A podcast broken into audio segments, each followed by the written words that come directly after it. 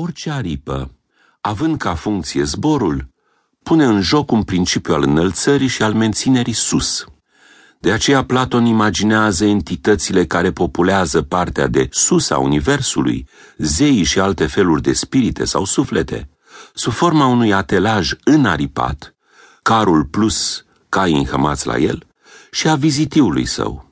Deosebirea dintre sufletele divine și celelalte suflete provine din calitatea vizitiului și a cailor, mai ales rasa cailor și arta strunirilor, urmând să decidă calitatea aripilor. În cazul zeilor, atât caii cât și vizitii sunt cu toții buni și de viță nobilă și conducerea unui asemenea atelaj este o plăcere.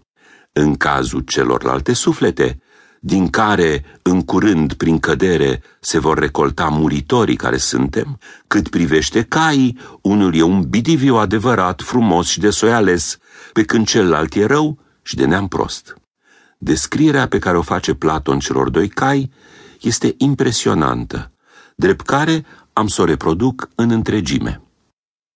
Acela dintre cai, care-i de un soi mai bun, are statura dreaptă, trupul bine tăiat, grumazul falnic, botul arcuit, ochi negri, iar culoarea lui e albă. E dornic de onoruri, dar totodată cumpătat și rușinos. Iubește părerea cea adevărată.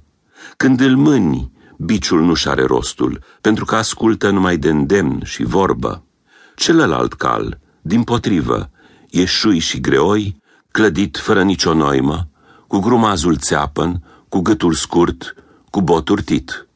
Trupul tot e negru, ochii alburii și injectați de sânge, e nesățios și îngânfat, urechile le are împăroșate și abia de mai aude, și doar cu lovituri de bici și îmboldiri cel mai poți mâna.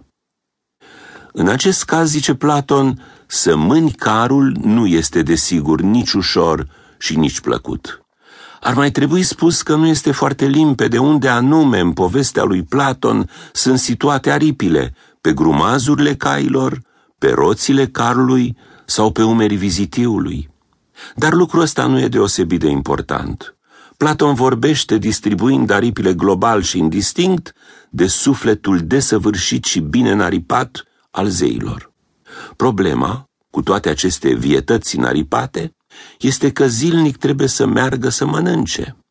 În acest punct, povestea capătă, cum spuneam, o turnură gastronomică, în măsura în care importantă este sănătatea aripii, deci a mijlocului de înălțare și de rămânere sus. Cu ce anume trebuie să se hrănească sufletul aripat pentru a asigura sănătatea aripii și astfel rămânerea sus? Răspunsul cu o mâncare care se află numai în acel loc supraceresc, în speță pe o pășune, pe care Platon o numește câmpia adevărului.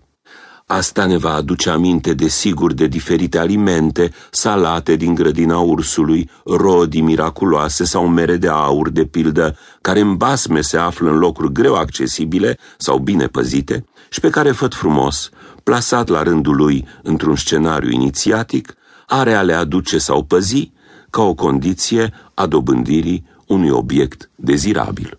Așadar, zeii și cetele lor, alcătuite din celelalte suflete, își părăsesc zilnic sălașul, palatul aflat în Olimp, și pornesc în expediție către culmea bolții care susține cerul. E vorba de un urcuș dificil, pentru a merge să se ospăteze cu priveliștea ființei pure, aflate în câmpia adevărului. Pentru toți cei porniți la drum către această pășune ideală, să observăm că păscutul se petrece cu ochii și că astfel el ia forma unui spectacol, important este să iasă deasupra bolții, să se instaleze pe ea și să poată contempla, pe parcursul unei rotiri a ei, priveliștea cerului alcătuită din valorile dreptății, adevărului, binelui și frumosului în sine, toate acestea fiind numite de Platon ființa cea adevărată, nesupusă devenirii și corupții.